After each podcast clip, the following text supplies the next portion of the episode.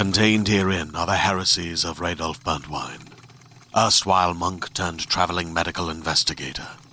Join me as I uncover the blasphemous truth of a plague ridden world that ours is not a loving God, and we are not its favored children. The heresies of Radolf Burntwine, coming January 2nd, wherever podcasts are available. If you want legendary service, If you want sweeter discounts, shop unlimited with insurance. See what it's all about. Switch to insurance. For your car and house.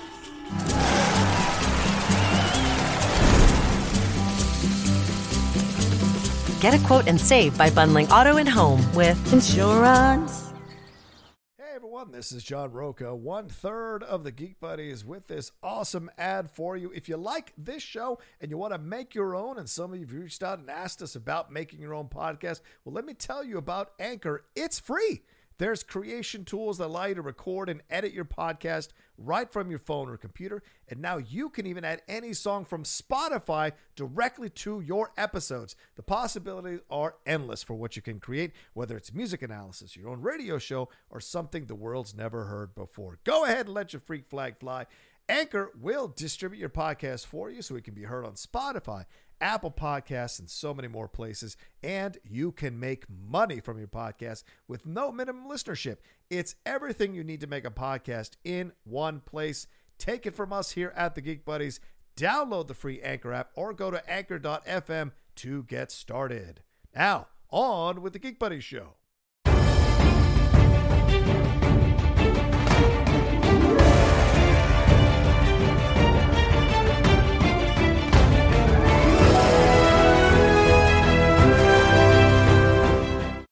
Welcome, everybody, to a brand new episode of The Geek Buddies. Hey! That's right. We're coming to you live from here in my, well, live as you're hearing this. It's ta- live to tape. Uh, but we're in my office uh, tonight. And once again, if you are missing a third voice, that's because Michael Vogel is unf- unfortunately not with us tonight because he is he was been he's been am I allowed to say what he's been doing? I don't like to get in uh, trouble with him. I never know what the you guys have things. Yeah, yeah. Okay. You, can, you can say what he's doing, just Okay. don't say how he's doing. All right, fine. He's in Miami. sense? He's in Miami pitching animated series. That's right. So Yes. he's very, uh, very. He's he's a kind of a very popular guy within the animation world. Yes. This is happening now, so he is uh, down there doing that. So he couldn't join us this week, but he'll be back uh, uh, in town on Friday, and then we're hitting the ground running back again with the Geek Buddies. And, Yeah. Um, I'm John Rocha. I'm a writer, producer, and host of uh, numerous podcasts and shows around town. Uh, and also, what else do I? Oh, voiceover art. I do some voiceover as well, leaning back into that as well. Yes, and this is Shannon McClung. I'm an animation writer. Perhaps one of the things I've written on, Vogel is pitching uh, in Miami right now. Perhaps another one of the things I've written on, Mr. Rocha has been a been a couple of voices I in. have. Perhaps, but I'm also a television actor where you may have seen me on Silicon Valley. Uh, you may have seen me on Brooklyn Nine Nine just last week, and I'm going to be on The Goldbergs next week. The Goldbergs. Yes. Yeah, that's good stuff. You like you you've been trying out for the Goldbergs for quite some time. Well, I was you in the finally Goldbergs. booked. You were in the Goldbergs. Yeah, yeah. Okay. I was I was in the uh, I, audience obviously doesn't know this, but I was in Right. the Goldbergs uh, season one. Okay. Smaller role in the cold open, but it was funny. It was Right. a, it was a joke with uh, Beverly and Erica, who's like the mother and the daughter, winning Okay. the Clinton Covey. Um, and I remember getting the role and getting the whole script, and I read it, and I'm like, oh, this is really funny, huh? My part gives away a plot point very early in the Oh. episode, and the next morning I got the rewrite, and my part had been whittled down to one line. Jesus. And then they didn't even use that line. So you knew. You, oh, so they didn't even. So they recorded you. Didn't, did they even use you? Is that what? Is that the question? Oh, Is they that u- better? oh, Is that yeah. better? Do you think? Or Uh, the turn, bright? turn, turn it back Let's on. see. Let's see. Is that better? I think the other way. You think the other having way's it better? off? Yeah. Okay. All right. Yeah, yeah. There I we think. go. I, yeah, I think that's a little more real All right, looking. there we go. A little more real looking. That's so what yeah, we I want. shot. I mean, I I was I got paid, but shooting, I'm kind of like, yeah, this ain't This There's no there's no sense of this Right, being in there, right, especially if they are like if they're running long on time. Or This is the life we live. Well, we I used to live, but you still live. Uh, Yeah. booking these things, so you never know if you're going to end up on screen. You never know what's going to get cut. Yeah. Your whole family could be watching, and you've got one word, or all your lines are cut, which are the worst. Um, the first time, if we have time, I can share this quick story. The first time I was cut was in Hart of Dixie, which was a Oh, yeah. CW series Yeah, with Rachel. Bilson. Um, I, I want to say I was in season three, season three, or, or, or season th- uh, four. Shock that it ran that. Long. But basically, she had left the small town. Yeah. She'd gone back to the big city. And I was a doctor who was kind of not nice to her. Right. Um, I was kind of sort of offering her uh, an opportunity, and then I kind of yanked it away, like ha ha ha ha. ha. And it was a fun, it was a fun role. Rachel Bilson was very very nice. Yeah. And then, um, obviously, I'm here in L.A. My parents are in Florida. They're they're on the East Coast. So uh, I tweeted this, but the most stressful time when you're on a show on the West Coast is texting with people on the East Coast. yes, right. because they'll let you know. They're three hours ahead. Oh, yeah. So my dad and I are are I IMing, and he's just like, okay, hey, we just saw you, and then and I'm like, oh, okay, good, and. Couple of seconds go by, and then I see, you know, the little, the little ellipses, the yeah, progress. the three, so, the three blinking bu- buttons of death. so he's he's talking, and then it says, "Hey, so do you do anything else?" And I'd never been cut at that point, so I was all uh, snarky and was like, "Well, of course I do something else, Dad. Oh, I wouldn't wow. have told all these people to watch if I didn't do anything else." And then Another 30 seconds went by, and I'm like, well, I know the scene's not this long. so I asked him, I'm like, hey, Dad, is uh, is she still in the hospital? Is, is Hart still in the hospital? And he went, no, no, she's on a bus. they, shit, they already signed her out, son. I don't know. What yeah. That's what happens sometimes. You just never know what it's going to be. You never know who it's going to be, and you never know if you're going to make the cut. And um, with voiceover, you know a little bit more. I mean, that's kind of the thing with voiceover is like if you're Yeah. doing a commercial, you know you're in it, right? Right. But if you're doing most of the times you're doing an animated series, rare when they cut you out. Um, Yeah, because this. I mean, it's it's it's rare. I mean, it can happen, but it is. You've done it, right? But it is rare. yeah, yeah, yeah, yeah. and that Um, matters. Oh yeah, because if you don't show up, Yeah. you, you don't get the residuals Exactly, for that. exactly. Or rather, deal. if you're if you're not in the credits, Right. you don't you don't get the residuals for Right, that. right. I make sure I'm in the credits, whatever I do. Damn it. I don't do no five and unders. Uh, anyway, uh, you know, so this week we're going to, uh, you know, for those of you who are new to the Geek Buddies, thank you so much for taking a chance for downloading us and watching us. Uh, over 4,000 of you watched the episode I put up, we put up a couple weeks ago, which is really great. Thank you so much. I think we're nearing 2,000 on the second episode. So thank you all so much. This is a show that's been going on for quite some time. Shannon and Mike and I have been friends for over 20 years. We're massive geeks, go to Comic Con, do all kinds of stuff together, go see the movies, geek out, you know, g- you know, get, get involved in all this kind of stuff. We all of our friends, or a lot of our friends rather, are into this kind of stuff as well. So we are seasoned uh, professionals and veterans of the world of geek. And so we thought we'd finally put this thing together and do it, the three of us just talking. It was Infinity War that motivated us, right? Or was it Endgame? I think it was Endgame. Okay, so it was Endgame that motivated us to put this thing together way back in March of last year, and so we've been going ever uh, strong ever since, every week. But we've been talking about it for a while, and I think it was Oh, when yeah. I think was it after Last Jedi where you Yes. and I and Vogel and Kalinowski went to Golden Road, Yes. and had sort of a conversation over drinks, and you had sort of the ambient noise of the restaurant in the background, Yeah. and that's when you were like, "This is something that we should do Yeah, all the time." yeah, I, I made it very clear. I felt like, uh, yeah, there are other shows out there to talk geek stuff and nerd stuff and everything like that, but I think the unique nature of our show is that you have an executive like Michael Vogel, who's been an executive producer on a number of other projects. He's got the inside know-how of what it's like in the studio system. You got someone like you who's written uh, all these animated uh, shows. You've been in front of the camera. You know what it's like to go on these auditions and the grind and stuff. Plus, you've been following superhero stuff, comic book stuff, nerd stuff for many, many years. I mean, it's it's part of your thing. Same thing here. I kind of got seasoned to being. Oh, there it is. Oh, there it is. There you go. A little Aquaman action. Wow. And he's showing people his shirt. For those of you who are listening to us on, on the podcast, uh, he's he's showing his Aquaman shirt, his uh, Char- Schroeder, or is it Charlie Brown? It's Charlie, Brown. Aquaman shirt. This was a gift from our geek buddy Jonathan. Yeah, Gabay. He does. He gives great shirts. Mhm, a few does. Christmases ago. So do you.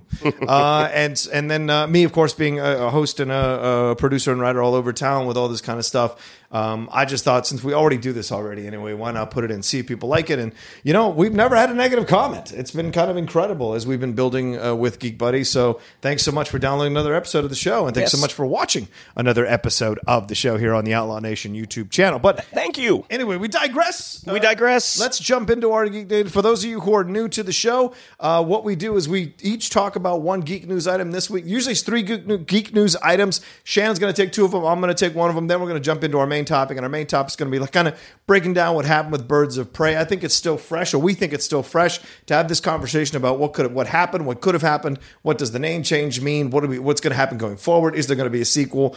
Did they do right by the characters? We're going to break it all down and have a nice long conversation. Not long, but necessarily uh, good conversation about the whole thing. So, anyway, all right, let's jump into it. What's our first thing, Shannon? To start off, it was announced in Variety today that a sequel to Aladdin, the uh, the live action adaptation of the classic Disney film that came out this past summer, starring Will Smith, um, it is in active development right now. Wow. Now, now, a lot of people assumed because the movie did surprisingly make Yes. so much money, it's like, all right, well, this is inevitable. There's going to be a sequel to this. But today they went on record in, in the article that they are actively developing it. Um, they haven't said uh, if if the cast is coming back, but one could assume you're not going to make Aladdin without Will Smith, Right. And also uh, Naomi Scott and uh, Mena Massoud. Oh, wow. Is that how you pronounce his Yeah, I name? mean, I'm saying stop complaining now.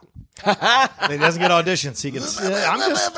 I've spoken to a couple of people who've seen Mena Mina at these auditions, and it's not like he's not getting auditions. What he's saying is he he doesn't want to audition anymore. Yeah. So I mean, I get it, but Yeah, that was an interesting. That was an interesting little uh, little thing that came out. Yeah. It was just like, yeah, he he gave that quote at a junket for a show he was on. exact for a show he was actually on. That I mean, he had shot it prior to Aladdin, Right, but right, it was like, ah, I don't feel that bad for you. yeah, you got to be aware of things, man. So, but, But that's, yeah, that's great. Well, yeah, but they're switching up writers. Um, I believe it was was it John August or, uh, that did the first one, but now they're going to John Gatins, who actually was uh, has been nominated for an Academy Award with Flight, the Denzel Oh, Washington, nice. uh, and uh, Denzel Washington movie. Yeah, I like that movie. Uh, Andrea Berloff. Oh, who- nice. yeah, Well, I who- interviewed on the deep cut. Yeah, Yeah, You- the kitchen. Yeah, she the kitchen also uh, was nominated for. Did she win for Straight Outta Compton? I think she did win for Straight Outta Compton. Yes. So, yeah, so you have two Academy Award winners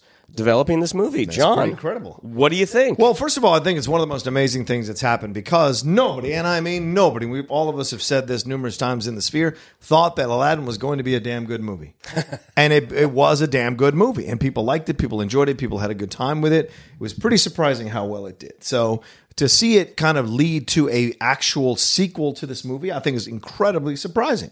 No, I mean, I'm telling you, nobody expected this thing to be good. The trailers weren't great, but people came to it. Right? This is this is inverse to Birds of Prey, where people didn't like those trailers, but then not enough people came to it. But for whatever reason, when they people came to see Aladdin, they were surprised how good it was. They loved the charm of it. Mena Massoud was great. So was uh, uh, Naomi Scott. So was Will Smith. Will Smith was even more so a surprise to step into the shoes of Robin Williams and do such a great job. People Agreed. people liked the the original song that was whether it was placed at the right time in the in the movie you can make an argument about that but overall yeah there were some issues like the Jafar wasn't that really menacing but they replaced uh, the princess's storyline with this, this idea of her wanting to be the Shah. That was very progressive, very up to date, and people liked that. It felt Yeah. natural. It didn't feel forced. It felt progressive without being. It felt organically progressive, and that's a positive. And so I think what you saw here was that people liked these young characters, these young actors. People liked Will Smith's chemistry with them, and so the fact they're developing a sequel is no surprise to me. I think that's a positive overall, and we'll see what they do because if they had a bar to jump over for the first one, they've got an even higher bar, I think, to jump over the second one Yeah. because. We didn't see an Aladdin sequel that was eh, straight to the that was in the theaters. It was straight to Right. DVD, The Return of Jafar or whatever. yeah, I think they had two. Yeah, two of them, yeah, exactly, They but- found Aladdin's dad or something. Oh, right. But Robin Williams did not do the voices on either No, one of those. Dan Castellaneta. Dan Castellaneta. stepped in. So, and no surprise there. Great voiceover actor that he is. He's the voice of Homer Simpson. For those who don't know, and so what does this mean for the the film overall? I think it's a great thing that it's happening. I, I want to, and, and this needs to go into production sooner rather than later, in my opinion. Yeah, Yeah, and there's no word whether or not Guy Ritchie's going to be involved. Right. If he's going to come back to direct. Yeah, exactly. Yeah. Now, this is, I believe, this is the second sequel that they've done with one of their uh, live action adaptations. The, the first sequel being the uh, Maleficent. Oh, right. Yes. which Mistress I of Evil. don't think it, it it didn't do terribly, but I don't think Yeah. we're going to see a Maleficent three. I don't think so either. It didn't do as well as that first one, and the first one was pretty surprising as well. Yeah, Yeah, so that could be the problem. It could it could come out the sequel and not do as well as the first one, and then that'll be that. yeah, yeah, yeah, yeah. But if there's, you know, th- we're not really living in the age of the movie star anymore. True. Um, Will Smith is about as guaranteed. Yeah, him and Tom Cruise. Yeah, Yeah, yeah. And even with Will Smith, even Tom Cruise, American Made, Tom Cruise, that was a great movie that Yeah, nobody saw. true, true. Will Smith was in Gemini Man, not such a great movie. Right, right.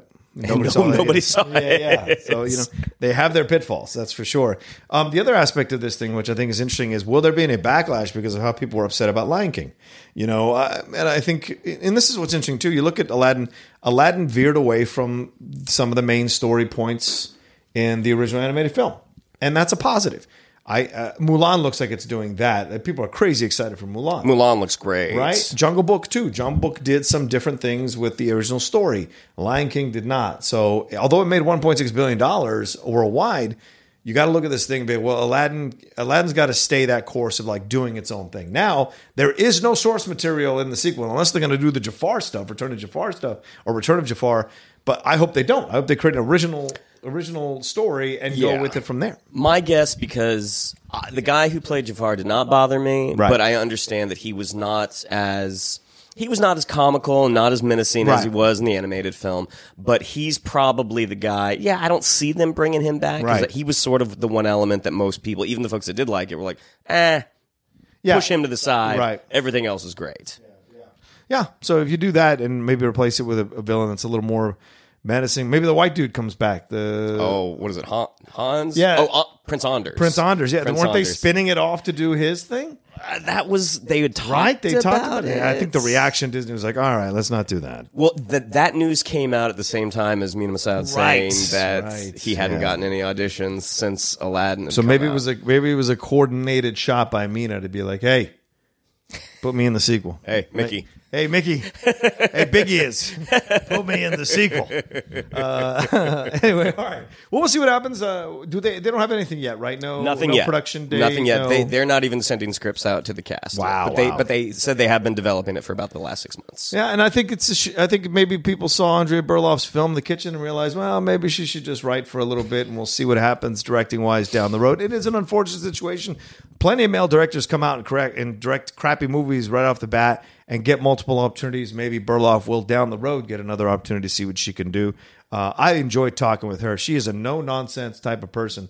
She drove herself to the interview. There was no publicist. There was nobody with her. Just rolled up in her. She had gotten breakfast at IKEA and rolled into the into the Collider Studios for me to interview her for Deep Cut. It was great. Picked up some meatballs in a shoe rack. Yeah, I mean, it was great. I loved it. I love how no nonsense she was. Drove away in her little putter, puttering car. But she is she is someone who's a good good writer and a hard worker. And so I I hope nothing but the best for Andrea Berloff, and I hope she knocks it out of park with this one because Disney money is good money. if you do well, maybe she's got some points or something in the deal for herself as a writer. We'll see. Uh, and speaking of writers or distinct writers, let's move on to our second uh, uh, uh, geek news item, and that's the new trailer for the French Dispatch of Buffalo, New York. I think is what it's called. It was or Paris, France. Is it Paris, I France? think it's I think it's in Paris. In Paris, yeah, yeah. Um, but it dropped this morning. Wes Anderson's new film. Um, this I, I said it when I did my live stream for Mornings with the Outlaw. This is one of the most Wes Anderson-y, Wes Anderson Anderson films I've ever seen. It's making no pretense to be anything but absolutely damn adorable and cute. There's no pretense to have some kind of really complex story here, although it is kind of uh, melding in some actual things that happened. The May '68 riots in uh, in France, which was uh, like where Charles de Gaulle like took off from the country because there were protests about the economy. The economy halted. And people thought that there was going to be a, another French Revolution. This is in 1968, you know, when Vietnam is happening, the Tet Offensive, all this stuff's going on around the world. Uh, the uh, um, uh, uh, Martin Luther King assassination, the Robert Kennedy assassination, a lot of stuff going on in 1968 around the world. So this is an interesting situation to put this film in. And of course, there's all this other stuff wrapped. There's apparently three different storylines running through this whole movie, but this thing is chock full of the Wes Anderson actors with some new Yes. actors to the Wes Anderson world, which I really appreciated. What did you think of the trailer? Um, you know what? I think this, as you, you, you put it very, very well, this is the most Wes Anderson, Wes Anderson movie there's ever been. This this looks like a hipster fever It dream. really does. like you can see the cocktails with the little like you know handlebar mustache. Oh yes, are you going to see the French Dispatch? Here you go. But you've got new new players: Timothée Chalamet, Yeah, Chalamet. Uh, Jeffrey Wright. Jeffrey Wright, which we've never seen. uh, is has Benicio del Toro ever been in one of his films? Oh, I want to say no. Yeah, I don't recall him Yeah, being in yeah. one of them. Elisabeth Moss pops Yes, in. Moss is in there. Um, you know, as a as a filmmaker, I think Wes Anderson has such a specific way of telling a story Yes. and such a specific aesthetic. It's it's not always for me. Mm-hmm. Um, I do I did really like the Grand Budapest Hotel. That- Yeah. that is by far my favorite Wes Anderson film, shortly followed by uh, Moonrise Kingdom. Right. Um, but I remember when I went to go see the Royal Tenenbaums, I went and saw uh, Rushmore, and I knew that I was supposed to like it because everyone was just like, "This is so great." And about half an hour in, I'm like, "That's just not as funny as I thought it was going to be." and by the time like Jason Schwartzman and Bill Murray are kind of taking shots at each Yeah. other, I'm like. Okay, it's kind of funny, but I went and saw the Royal Tenenbaums by myself. Uh-huh. It was when I was in school, and after about 45 minutes, I dozed off. Oh. and then I woke up for the end, and I loved it. Wow. And I was like, well, that was amazing. I got to bring all my buddies to see this. And then that middle 45 minutes that I fell asleep for, they were Yeah. like, this is a piece of crap. What is wrong with you? And I'm like, yeah, yeah, I don't really remember this part. but that being said, he ha- he has a very, very loyal audience. Yeah. Um, if you buy into his world, if if you're a fan of that, Yeah. I think the trailer looks fantastic. Yeah, yeah, yeah. Um, I I love sort of the ultra stylized way that the characters deliver their dialogue. Yes. Just that exchange between Benicio del Toro and Adrien Brody is so. it's for sale. Uh, it isn't for sale. No, it isn't. Of course it is. No, it isn't. Of course it is. No, it isn't. that stuff you see, and that was in Grand Budapest as well. You saw those exchanges in Grand Budapest a couple of times as well. Yeah. Which, so it's that's they decorate the Wes Anderson movies. I agree. Um, uh, I am his audience. I enjoy his movies. I there's only been two that I haven't liked. Ironically, Bottle Rocket is one I do not like. Uh, and the Darjeeling Limited, 30 minutes in, I was like, I don't give a fuck what happens to any of these people, and turned it off. Right? And li- I, I like Life Aquatic for its swings. It takes big swings to break the mold of the Wes Anderson movies up to that point. So I appreciate it for that. Yeah. Uh, but overall, I'm a big fan of Royal Tenenbaums. I do not find it boring at all. I like it a lot. I love Rushmore. Uh, big fan of Moonrise Kingdom. Big fan of Fantastic Mr. Fox, which I like. Fantastic Mr. Fox is really good. Right? I think so. Whenever I stumble upon that, I will spend half an hour watching that film if I'm flipping channels or whatever. Isle of Dogs. Isle of Dogs, I love too. Did you really? I really enjoyed the piss out of that film. Okay. I went to see it on a date before I was with Lindley, and I was watching it and I was having a grand old time. I really was. I really enjoyed the voiceover work by everybody in that film. I enjoyed the stop motion of the dogs, the story, everything. I'm a Jap- Japanophile anyway. I think is what it's called. And so for me, anything Japanese related is it already has my interest. Right. So the way it was all set up and the designs and everything like that, with the cat versus the dogs and mm-hmm. all that, just kind of appealed to me. So I, I, you have to go really far for me not to like a Wes Anderson film. He has to go really out there, or, or make me really not care about anybody.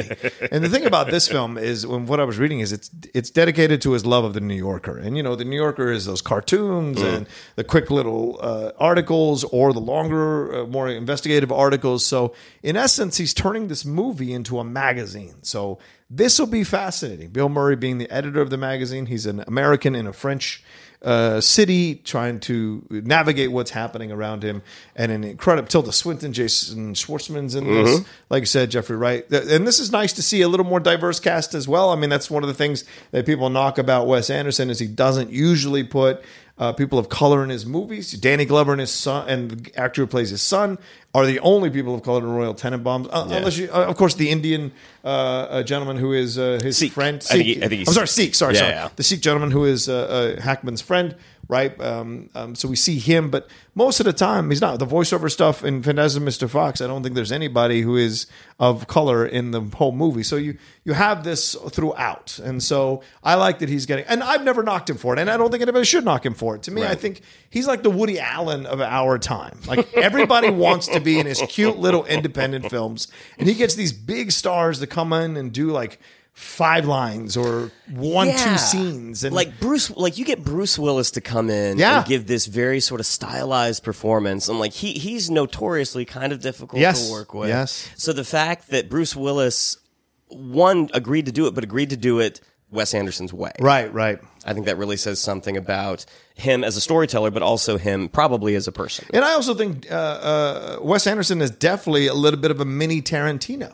He finds these actors that used to be big, recently big, and then puts them back in his movies. He resuscitated Edward Norton. Norton wasn't doing shit after his run there. He started popping up in some weird movies. You're like, what are you doing in this? Like the Jason Bourne movie. You're like, what, the- what are you doing in this?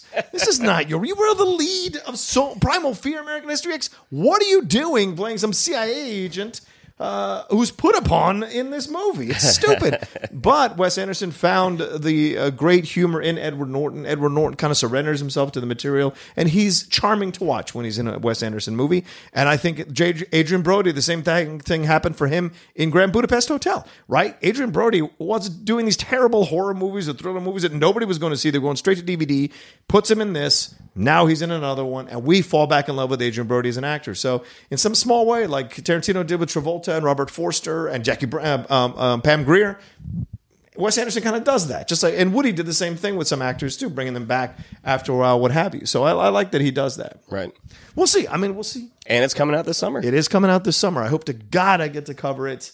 I hope the Outlaw Nation grows big enough that the publicists uh, will invite me to their junkets for this one because I really want to do the junket of a Wes Anderson film. That would be a lot of fun. we'll see. We'll see. What's our third geek news item? Okay, so we found out that uh, you know Scott Derrickson was had left the uh, director's position Yep. at uh, Doctor Strange two a few weeks ago. Son of a bitch. yeah, that it was creative differences, but he was staying on as an EP. What does that mean? Well, One too many spells. Well, you know the thing. I like Doctor Strange. you see the way that Doctor Strange they might be positioning him for for the larger story in the MCU Yes. and how they're having to squeeze a lot of stuff and how they they said it's going to tie into WandaVision we've heard that it might Right. tie into Loki Yes. so uh, Scott Derrickson left and it was announced a week ago. He's not signed yet, but Sam Raimi is in negotiations. Now, this is kind of old news, but there's a little bit coming after it. Okay. Um, so yeah, Sam Raimi it could possibly be making his first comic book film since Spider-Man Three um, for the MCU. He might be the doc, or might be the director for Doctor Strange and the Multiverse of Madness. So that's the first part of this. What do you think of this choice, John? Well, uh, I wasn't as crazy as the nerds on the internet. I wasn't my fellow nerds on the internet. I don't want to objectify uh, my fellow nerds and geeks on the internet. I was not over the moon about this choice, and I'll tell you this: Sam Raimi to me is like Guillermo del Toro, incredible amount of potential, and when he gets it right, you love it. But when he doesn't get it right, which is more often than not, you're not the biggest fan of it, to be honest with you. You know, um, what do people talk about? Spider Man 2 doesn't hold up as, as well as it, wa- it did before. No one talks about Spider Man 1 anymore, really.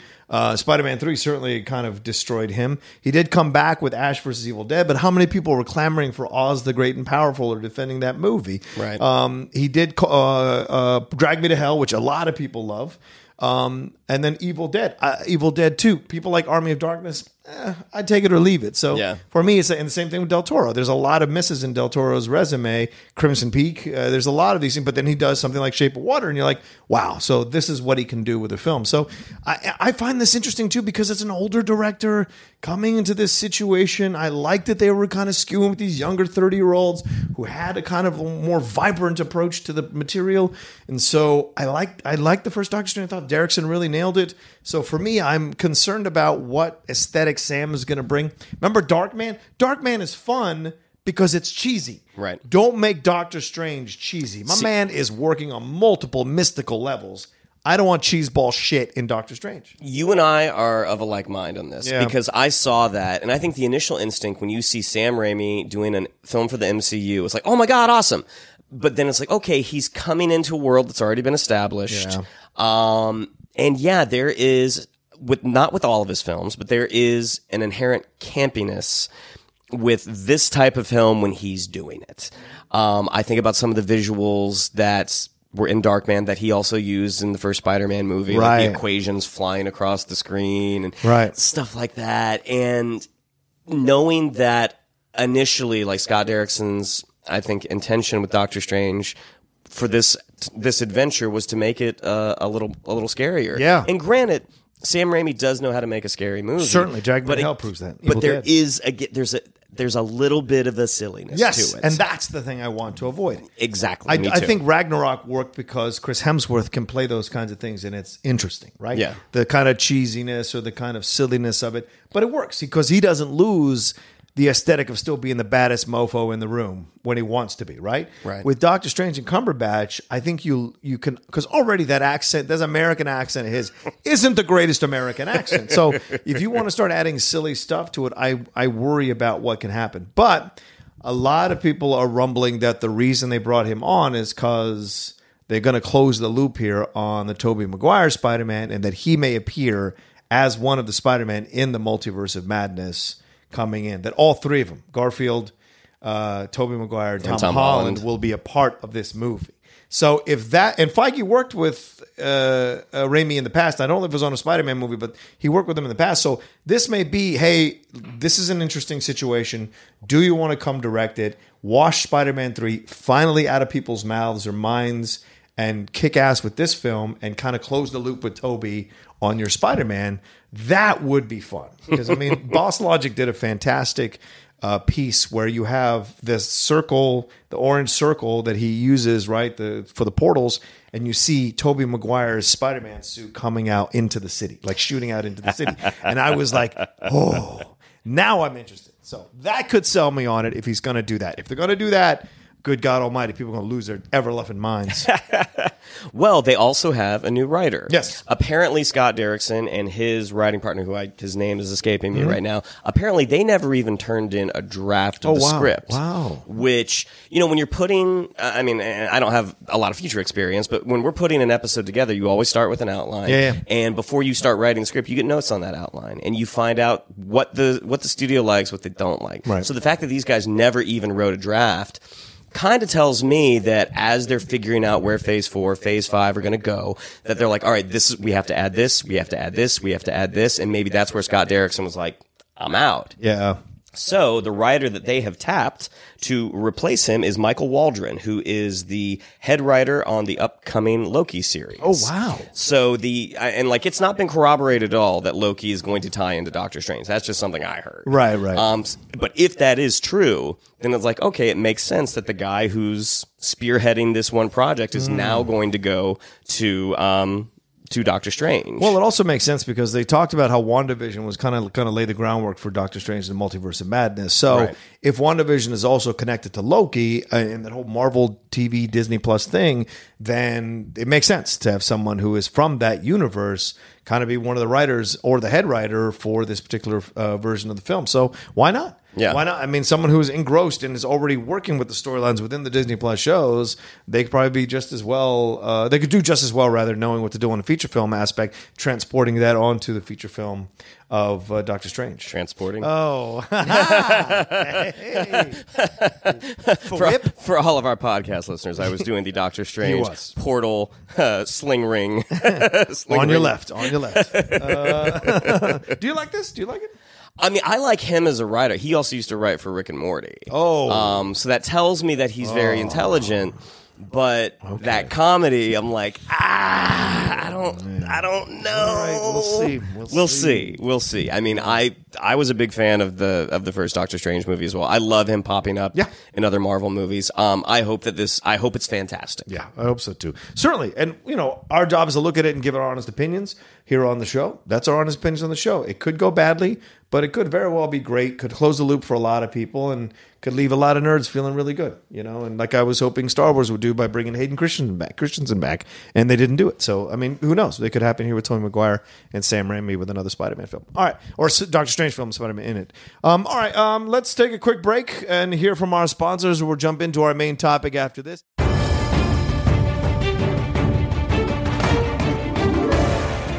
And we're back. Well, well, well. All right. Thank you so much for continuing to listen to the show or watch the show. Uh, we're at the 31 minute mark. We really appreciate it. Uh, all your support and all your love. Here's let's move on to the main topic. And the main topic um, is Birds of Prey. Uh, not necessarily getting so much support and so much love uh, from uh, the movie going public. Certainly, In- in general, In yeah. general, yeah. Certainly, the critics have enjoyed it. It's at eighty percent, I think, at Rotten Tomatoes right now. The cinema score is strong, Mm-hmm. um, but unfortunately, um, the box office was not as strong. 32.25 million, I think, is what it was on opening weekend. It had been projected from anywhere to 50 to 55. So, really, a surprising $20 million kind of underperforming film in terms of that. Look, it was made for just under $100 million, but you always got to factor in two and a half times, plus maybe a little extra half for marketing Right. before a film sees any kind of profit.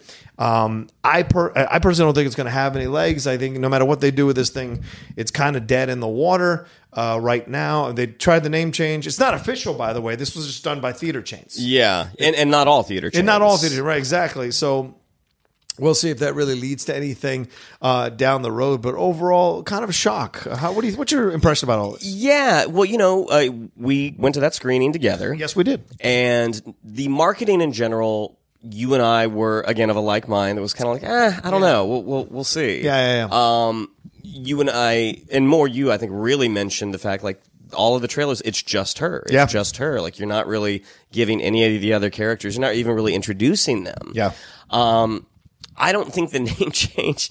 I mean, when people go to the movies, I would say 99.9% of the time they know what they're going to see. Yes, of they're course. not they're not looking at a marquee and saying, "Huh, what should we see today?" Yeah. So I don't know what good that name change is going to do. Like I I did say after we saw the film, I'm like, "Hey, you really should have called it Harley Quinn and the Birds of Prey." Right. Not so much from a marketing standpoint, but more just like that's what the story Yeah, is. yeah. I mean, it's Harley Quinn's story. The Birds of Prey are a little bit I mean, they're they're players, but I mean, they're they're a little bit of an afterthought. I mean, it's Yeah. her story. Yeah, yeah, yeah. And we're, we're not going to spoil the movie. We're just going to have a discussion about it. So just want to let people know, right? Yeah, no spoilers. No spoilers. No So, yeah, yeah. spoilers.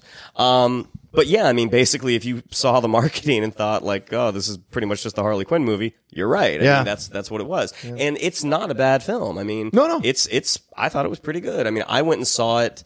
Af- or uh, once it came out, just by myself, when I heard it was doing so badly, um, Yeah. I went I went and saw it alone because I was like, you know what, I, let me I want to go go and support this. Yeah, sure. Because I didn't think it was a bad film. I like I like DC Comics. I want to see m- more DC Comics Right. make the transition to the to the big screen. Um, man, I don't know. I mean, you. I feel like there was a hashtag called like when you go woke, you go broke or something. Oh, like yeah. that, Which is. Which I've seen that hashtag, and that, and that hashtag is selectively used, right? Because, like, if you go woke, you go broke. Last I checked, Captain Marvel crossed a billion dollars. Wonder Woman made that kind of money. Black Panther was nominated for a Best Picture. Yeah. So don't give me that. That that, that hashtag is used by trolls uh, for certain situations where they think it's been proven across the board, and they're conveniently using for one particular example. It's not true. Now, that being said, I understand the sentiment of it, right? You got to be clear on this. I was talking with a couple of people earlier today at UCLA uh, at that Harry Potter dinner because they are uh, they had they know me, so they were asking me questions about this kind of stuff, and I heard from them exactly what I think the problem is. Um, you can be progressive in your movies. The issue is when it feels shoehorned or shoved in or you're being preached to and it doesn't feel organic to the story, mm-hmm. then it becomes a problem. Like these like immediate like bashing men moments or these immediate like empowerment moments that come at the expense and feel shoved in rather than built to, that's where I think people get turned off by that kind of stuff. did you feel like there there were a lot of those No, moments? not at all. And that's why I Okay. think it's 'Cause I- unfair. yeah, I yeah, did. and that's why I think it's unfair to vilify this movie for that. I don't think there was. Yes, or, or is every man in the movie pretty much a villain? Yes, uh, except for you know maybe uh, the guy who owns the the Thai restaurant or whatever. Not necessarily a villain, but he does something that veers into the uh, questionable territory. But overall, all the dudes are pretty much, no. they're even making fun of Montoya. Uh, certainly, uh, Black Canary is working for you Ewan McGregor's Black Mask. She's subjected to some abuse there. Harley Quinn is being chased down by everybody because the Joker's no longer her boyfriend, and all this stuff's in the trailers, and and uh, so and uh, Huntress is kind of figuring out what she's got to do next. So there's a lot. Everyone's getting emancipated. It isn't just Harley Quinn. Yeah. Um, but I don't think it's oh it's anti men like people were saying. It can be a feminist movie without being anti men. Those two things don't necessarily connect, Mm-hmm. you know. And so that's where I, I I thought it was a bit unfair. Some of the fans I saw online who were saying, you know, it's an anti men movie, or some of the comments made by some of the actresses that they're misconstruing as saying, you know, it's against men. It's not. It's No, just no, saying- I, I didn't get Yeah. that sense at yeah. all. What did you think? Yeah. Uh, well, I'm wondering, do you think because because Suicide Squad, which made a lot of money, Yes. but was sort of universally reviled, Even Kalinowski hates that film. and He doesn't. He doesn't hate DC films. So. do you think that audiences were not necessarily inclined to see the movie because of Suicide Squad because it did have somewhat of a similar aesthetic. You are taking one of the bright spots Yeah. of that movie and giving her her own movie, but maybe it was like, nah, I I, I saw it before and I didn't like it, so why? It's a good point because certainly the film has the vibe of Suicide Squad, the kind of weird, unsettled uh, things that happen, or uh, you know, like kind of, it's it's like this the whole time. The movie is just like, and there's a lot of action, there's a lot of vibrancy, Technicolor, some weird kind of villainous stuff going on with Black Mask cutting people's faces off. It's brutal in that way. Um, but uh, so it has that vibe of Suicide Squad that was that way as well, kind of disjointed and some violent scenes or whatever. But I, this is a way better film than Suicide Squad, in my opinion. Certainly a more interesting film and a film that you can follow and enjoy, and a villain that is worth it. You know, who doesn't do this the whole time. So I, I enjoyed that uh, in this film. But yeah, you bring up a good point. What are the factors here? Was it the fact that it was a sequel, in essence, a sequel to Suicide Squad? I don't know if that's part of it. I, it could be possibly part of it. The other part of it that a lot of people have been banging the drum about, which I think I'm on that uh, in that camp as well, is that why would you R rate make this movie R rated? There are young girls who love Harley Quinn Yeah. who now have to have their fathers go see the movie first before they can bring their daughters. And I wouldn't bring a 12 year old to this movie. In no way would I bring a 12 or 13 year old to this movie. There's a lot of blood and violence and gore and cuss words and inappropriate situations. And for a 12 or 13 year old, I don't care how advanced they are about the world. Yeah. I would not want to bring my 12 or 13 year old to this movie. And not because it doesn't have a good, empowering message. I think it does. If I had a daughter, this would be a good movie for her to see at 15 or 16 years old when she's processed a little more of the violence or whatever in, in school and, and or in movies or in TV. Then she could uh, enjoy this kind of thing. But a 12 or 13 year old or a nine year old or a 10 year old, I would not bring them anywhere near this movie. Yeah, there is a lot of language in it. I didn't think the violence was that bad. I mean, there are a couple of moments with Black Mask, Yes. and there are a couple of moments where Harley is, you know, dishing out some punishment. Yes, she is. But for the most part, I'm like, this is mainly like there are f bombs aplenty. Yeah. and f bombs can be funny. Yes. Would it have been as funny if she were if she didn't drop the f bomb? I don't know. Right. But yeah, I mean, I do think outside of the possible uh, outside of the possibility Mm-hmm. of a sequel to Joker, I imagine this is probably the last R-rated DC movie that we've seen. Yeah, maybe. I mean, 'cause- I mean, because it makes it, you make an interesting point because Joker made a billion dollars. Yeah. and it's R rated, but that's Joker, right? Harley Quinn, and that's another thing. But we're saying that after the fact. Like people didn't know that. Very at the true, time. Shannon. Absolutely. No, everyone was worried about it whether it was even going to make any money, whether it Yeah. was going to turn a profit. Um, but you also bring up something kind of indirectly, and that is the Joker is a way larger name in the world of movie going public. You know, since 1989, we have seen jo- well since 1960s Right. we've seen a version of Joker either on the TV screen or on the movie screen, and so he's been in our lives and in our parents' lives for multiple decades on screen. Yes, he's been longer decades in print, but certainly on screen. So he's a well-known character, a quantity. Um, Harley Quinn has just come on in the early 90s on the animated series. So I don't think she's built up the same kind of name recognition as Joker or Batman to the point where people would come to go and see this movie and put it over a billion dollars. I don't know though, because think about prior to the release of Deadpool, who do Mm-hmm. you think was more well known, Deadpool or Harley Quinn? I mean, Oh, Harley Quinn. Yeah. Yeah, hands down. so Deadpool. I mean, I don't think it made. But I would say Ryan Reynolds is more well known than Margot Robbie at that time. if you're comparing. Yeah, well, I mean, it, it's it's definitely a Mm. comparison, but yeah, I don't know. I mean, I, I just I, I wonder why a bunch of like gal groups didn't go out and see this. Yeah, right. It's a good point, right? I mean, yes, you do shut out some of the 14, 13, 12, 15 year old girls, 10 year olds, whatever. But where is the girl power in this? Because you look at the uh, statistics, and Scott Mendelson wrote, the, wrote about this in Forbes 54% of the audience was male, Yeah. 18 to 49. 54% of the audience was male that went to go see this movie. Uh, and that's kind of surprising that women didn't go at a higher level at 60%, like they probably did for, I imagine that they did. I don't have the stats raw in front of me, but I know that I've seen it before for Captain Marvel and Wonder Woman, you know? So people came out, men came out to see this movie. Yeah. So this idea that, oh, men don't go see these movies, we'll see. Someone commented on my stream that, oh, older women wait till the opening weekend is over, then go see the movie. Okay. We'll see what happens in the second weekend. If this thing drops precipitously, then that argument holds no weight and no water, rather. And so that's where you come back to why weren't more of these, you know, 20 year olds, 30 year olds going at girls' night and then going over and over again? Because the thing we've seen with DC movies, and especially with the Joker, Shannon, people went back to see DC movies over and over and over again.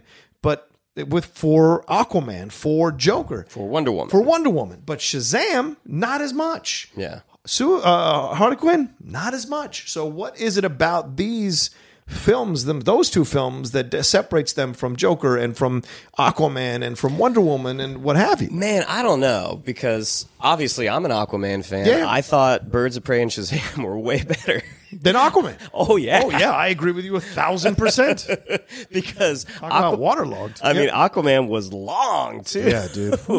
like I'll I'll go. You know, I'm a I'm a single man in my 40s, so I have the um, freedom to go see a movie as many times as I would like Yeah. to go see it. So I will go see things two and three and four times.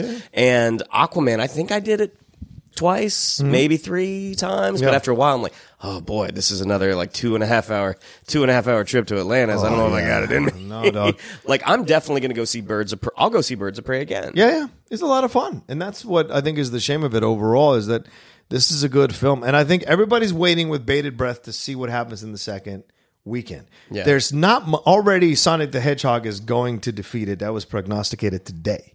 Really? Already, it's tracking it higher than Birds of Prey. It's tracking for a possible forty million dollar opening. Wow. For Sonic the Hedgehog. That's so surprising. Yeah. I didn't think kids still cared about Sonic. I know. I mean, it's incredible, right? And and it may bear out fruit that them going back and changing the look of Sonic the Hedgehog was the smart move because now people are going to go see the movie and maybe it'll make them more. And if it does, because everyone was saying the Birds of Prey doesn't have much competition until blah blah blah until like March. Or yeah, until March, and it's like, nope. Here comes Sonic the Hedgehog, who's going to because if it's a good movie and it's a funny movie and people enjoy it and want to take their family to go see it, there's your money. There's your money that could have gone to Birds of Prey if you toned down a little bit of the violence and made it PG 13.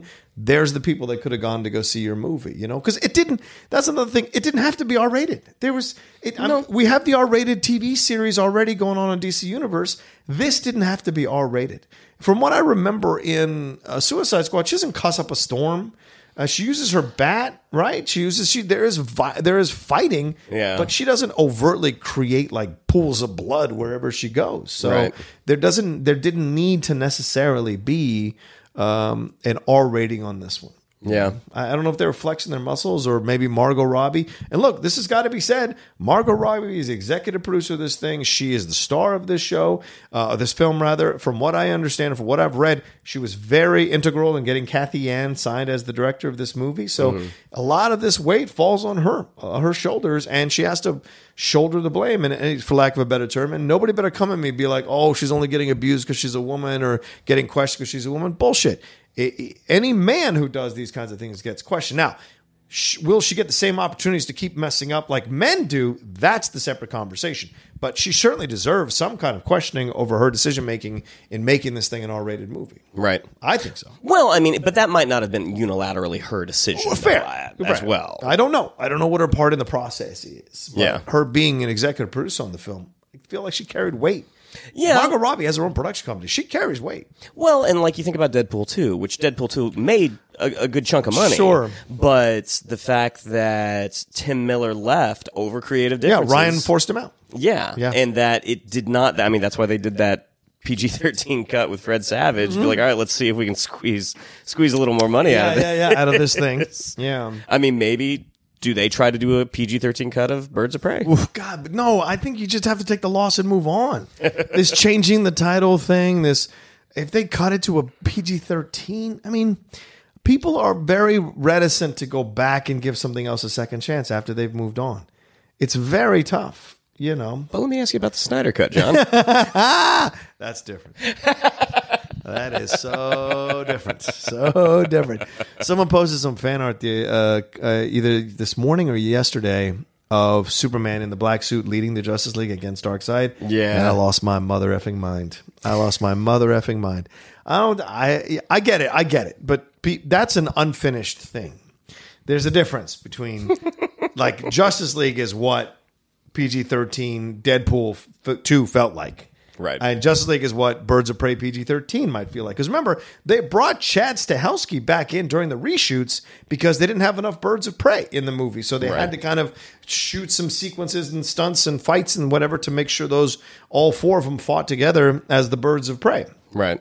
So, and you know, someone was complaining to me as well that they felt the film was a bit ableist. By the way, I've never, I didn't heard, I didn't, I had no idea what this term was till this morning, and it's for people who are disabled looking at a character that is disabled and having that character not be portrayed disabled on screen. And apparently, Cassandra Cain is uh, like a deaf mute who becomes an assassin and blah blah blah. Okay. So they felt like the portrayal of Cassandra Cain being the sidekick of of uh, Harley Quinn as the movie goes on didn't like kind of took away that angle of Cassandra Cain. So I don't think there's people banging on the door going, "That's not my Cassandra Cain," but certainly that's a, a, a thing that could be a strike against the film for some people who like Cassandra Cain. Interesting. I didn't know that. Yeah, yeah, it's something. So certainly opened some fissures this film for sure. And um, what what do you think happened? What do you think happened?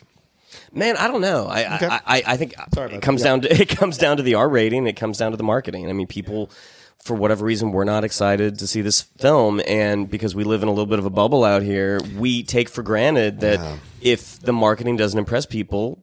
That the general movie going public, they're not going to spend their money Yeah. to go see it. yeah, There's yeah. too much good stuff on Netflix and Hulu. Like, It really is. you don't need to spend forty bucks to to take a date to a movie. Well, and that's what I mean. If people, if they cycle back to this thing and make it a PG thirteen, they shoot themselves in the foot, and and they're basically admitting we messed it up the first time. And I know you bring up Snyder Cut again. That would be if, if they released a Snyder Cut, Warner Brothers would be saying essentially we messed this up the first time. Um, uh, someone tweeted at me something that someone made a comment about it's possibly coming up to coming on HBO Max, and I'm like, I just don't think it could be. I just don't think it's possible. I don't think a, a Snyder cut version of Justice League is going to be a, a groundswell of uh, subscriptions for HBO Max. Yeah, I think people true. are going to get HBO Max because they want to get HBO. Yeah, Max. right, right, right. Fair, fair. Well, where do we go from here with Birds of Prey? Do you think? I mean, obviously she's going to be in Suicide Squad too, but do you think there's a sequel to Birds of Prey that could be salvaged here if they kind of make some tweaks? I think if they if that second weekend drop is like forty percent, Yeah. oh, okay. Then maybe there's a possibility. Yeah. If it's Yeah. seventy, is it done? Is a Harley Quinn movie? I don't think a Harley Quinn movie is done. Maybe a Birds of Prey movie is done. I, I don't see a Harley Quinn movie coming after Wow, this. wow, wow. Wow honestly, Okay. I, I- I think they will give the character and the property a rest. Okay. Um, but think about movies, and granted, it's it's not it's not normal, but like The Greatest Showman, The Greatest Showman opened at number four, and then it's did not leave the top Yeah. five for months. Yep. So it's possible. Like I haven't been checking box office, uh, the box office mojo to see how it's doing day after day. Right. But it has good, word Question. of mouth. Yeah, yeah. It, does has really good, word of mouth. People like it. That's for sure. I mean, it's not a Charlie's Angel situation. Like I went and saw that solo because I was curious. Yeah. and I was like, yeah, this is not a great. This isn't a great movie, and it's not. It's not. It's not the cinematic pariah that people made it out to be. Right, right. But I'm like, yeah, this this isn't that great. Okay. So my my hope is that Birds of Prey has a very small drop, and that we will get to see more of these characters. I'd like to see the Oracle that lives in this world, Yeah, yeah. the Lady Blackhawk. The Lady Blackhawk is part of this. Yeah, absolutely. Uh, Barbara Gordon. You want to see Barbara Oracle. Gordon? That's the Oracle. Right, right. Yeah. Um, let's see. I'm trying to see where the numbers are. Mm, Yeah, I, they're pro- yeah they're projecting Sonic the Hedgehog to 43.4 uh, 43 between 43 and 48 million dollars. Mm-hmm. Uh, the photograph is being projected 13 to 18 million. Blumhouse's Fantasy Island from 12 to 17 million. Remember, this is a holiday weekend. Yeah. Um, uh, Downhill is about two to five million. By the way, go see Downhill. I'm doing a review for that on the channel uh, tomorrow and dropping it uh, on Friday morning. But it is, I liked it Yeah. a lot. So uh, there you go. But they don't have a projection for Harley Quinn at this point. They're just saying they hope it holds on and does what it needs to do. Um, but right now, they're looking like it's not even going to break even. Like it's barely going to break even, is what they're projecting. Well, yeah, I know it had a soft point. international launch too. Yeah. right? it was like forty-eight million. It, it didn't come out in Japan yet. Right. Well, that was in the cor- coronavirus. Apparently, Oh, has right. been affecting that as well. Um, yeah, yeah. Sonic anywhere between 33 and 38, 40 to 43. So you're hearing multiple uh, numbers, but the numbers are high. So Yeah. that's not a negative for Sonic the Hedgehog. Um, my God, if it opens higher than Birds of Prey opened, that's a fam- statement. Family movie. Yeah, true, true, true. Wow, wow, wow, wow. Yeah, all right, all right. We'll see what happens with this thing. We'll see what happens with Birds of Prey this weekend and where it ends up falling. Um, but it's certainly not feeling like it's going to pick up steam. But like you said, you never know. Who Greatest knows? Showman, all that Who kind knows? of stuff. You never know. So, uh, and hopefully there's some lessons to be learned here. And I don't think I don't think you can bring back the old DC narratives off of this either. Like, oh, they don't know what they're doing or blah blah blah. They took a chance. R-rated movie. They had a good star, Margot Robbie. They had Ewan McGregor coming in as the villain. Yeah, you've got Jurnee Smollett Bell. You've got Mary Elizabeth Winstead, not as well known. Uh, Rosie Perez hasn't really been a strong actress uh, and a strong presence. Sorry, as an actress in the last. Uh, 15 years. So, you know, that these are, the, they took some chances here, and I like the chances they took. I enjoyed the movie for what it was. Um, but in the end, I, I, I wonder what the lessons are to take from this. Yeah, we'll see. We'll Yeah. see. Fingers crossed. If you, you know, for Valentine's weekend, Oh, you want to go see a movie, Why not? go see Birds of Prey. Yeah, yeah. Take your lady to see Birds of Prey. She'll thank you for it. You never know. Yeah, because Downhill's not a, a Valentine's movie Yeah, either it from it that trailer. So Just because it comes out on Valentine's weekend doesn't make it a yeah, Valentine's movie. exactly, exactly. Uh, all right, well, uh, we're at 55 minutes. You want to wrap it up here?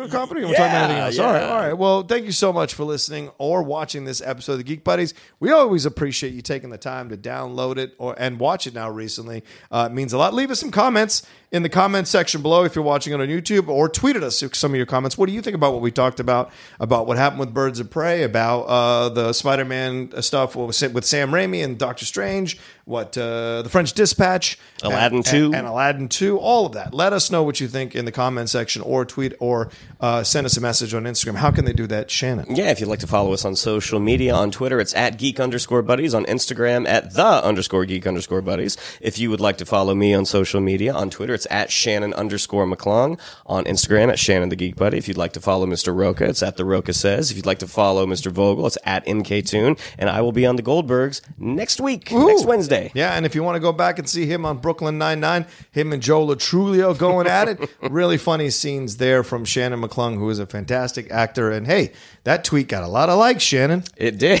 it did. It's over. Uh, it's over eighteen hundred. 1,800. Yeah. Wow. We got to get it up to 4,000. That'll be good good number for that tweet as well. I'm just gonna start putting up old pictures of me with actors. yeah, whatever it takes, man. Just gonna be shameless.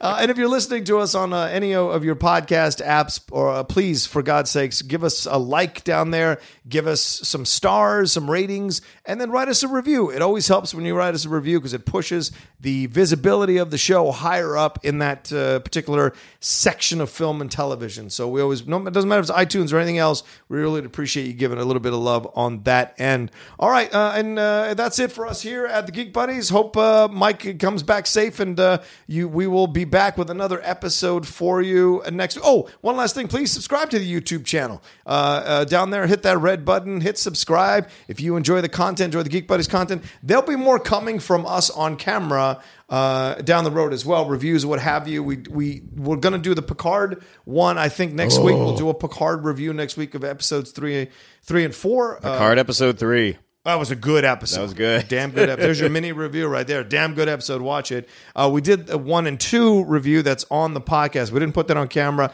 We will put three and four on camera. So there'll be more coming down the pike. So give some love to the Geek Buddies on that end. All right. That's it. We'll talk to you next time on The Geek Buddies. Hey!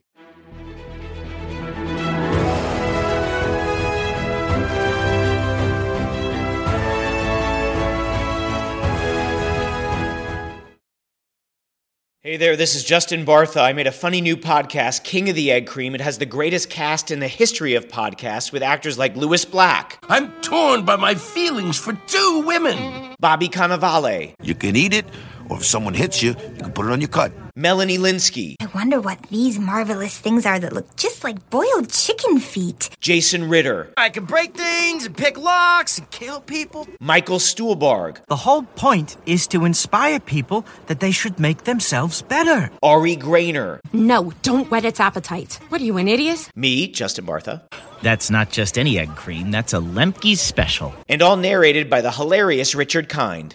This is the story of Harry Dalowitz and how he rose from nothing to become New York's King of the Egg Cream.